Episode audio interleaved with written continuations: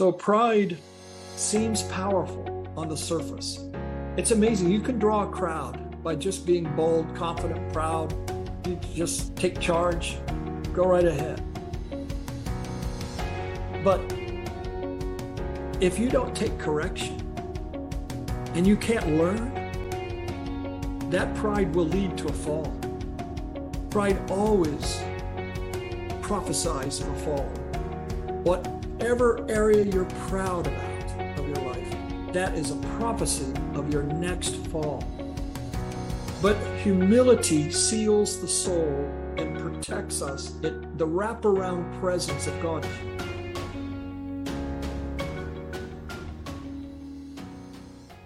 This is why Peter calls it a cloak, to clothe yourself with humility.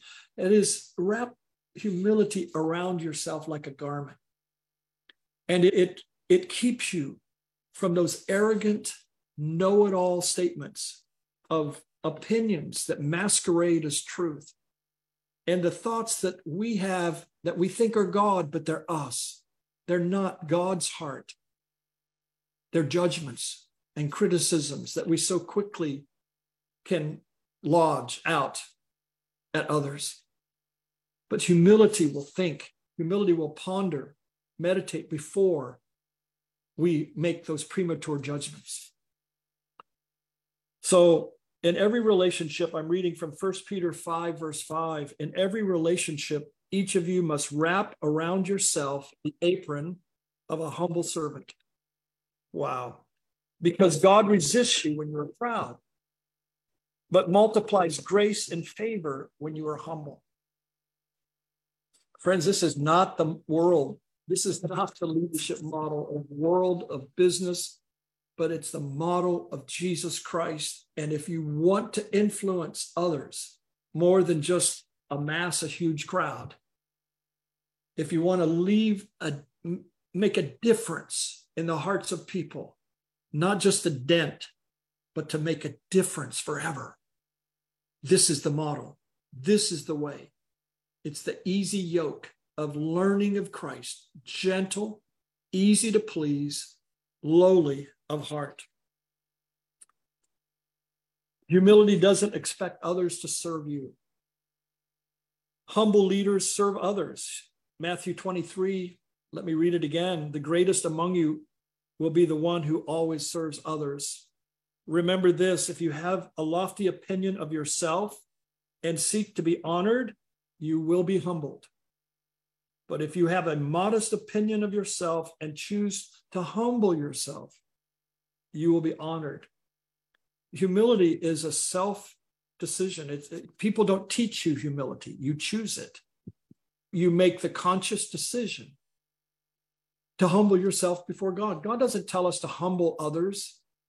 I remember uh, one one wonderful sweet person came to me years back when I was pastoring and said, It's really our job to, to keep you humble. And I said, I think that's God's job. And I think it's our job to humble ourselves. So you can't humble somebody else. You don't humble your spouse, quit. You don't go and humble your employees. No, you humble yourself. Humble yourself under the mighty hand of God, and He will lift you up. It's that simple. The path to promotion always leads through meekness, through that selfless place of abandonment to God alone. So pride leaves us easily hurt and offended. You imagine a world of believers that love Jesus that are unoffendable? My, my friend Patricia King has a book about living an unoffendable life. I recommend that. She's amazing, and her book is so authentic and so real. But to live as unoffended, leaders that the flock, if they hurt you, sheep bite. I know that saying. I get it. I've been bit as well. But to understand the role of humility, of love, and overlooking an offense. You're never more like Jesus than when you overlook an offense. You're living like Jesus Christ when you look at that person who really meant to hurt you and you bless them in return. You're living the Jesus lifestyle. So humility is a shield that protects us from anger, from holding grudges. Proverbs 19:11 a wise person has his anger under control and it is glory. It is his glory to overlook an offense. A wise person has his or her anger under control and it is, it is his glory to overlook an offense. So only in Christ can I become the leader God wants me to be? And I wanted to start with this. I want us to understand how pride and the arrogance of leadership, because of position, maybe because of the wealth or the influence that comes along, that can come along with leadership, that is crushed beneath the weight of our love for Jesus Christ and our desire to make him alone famous. Leaders that will make the Father glorified are the leaders that live the Jesus model. My. But who can do it? Who could live this way? Jesus. And guess what? He's in us. So, this teaching I'm giving you tonight on humility, it's so that it pushes us into the life of Jesus Christ. He is our meekness. He is meek and lowly. When you don't feel meek and lowly, you want to get your way. I get it. He is our meekness. He is our life. He is our wisdom, our fruit, our holiness, our redemption, our justification and sanctification, and everything in between. He can be who He is in you if you let Him. And He'll live that meek, gentle lifestyle He'll live it through you. It's not in ourselves, but it's in Him. In Him we live, that's physical, and we move, that's emotional, and we have our being, that's spiritual. In Him we live and move and have our being. And that's the model that Jesus is extending to you this evening. God will use us in our imperfections and flaws. Hello.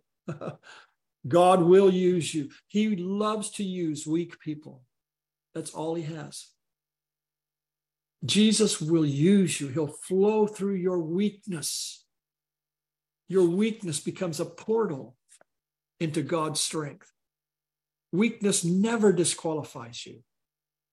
It's our arrogance, it's our pride, it's our self vaulted strengths that disqualify us.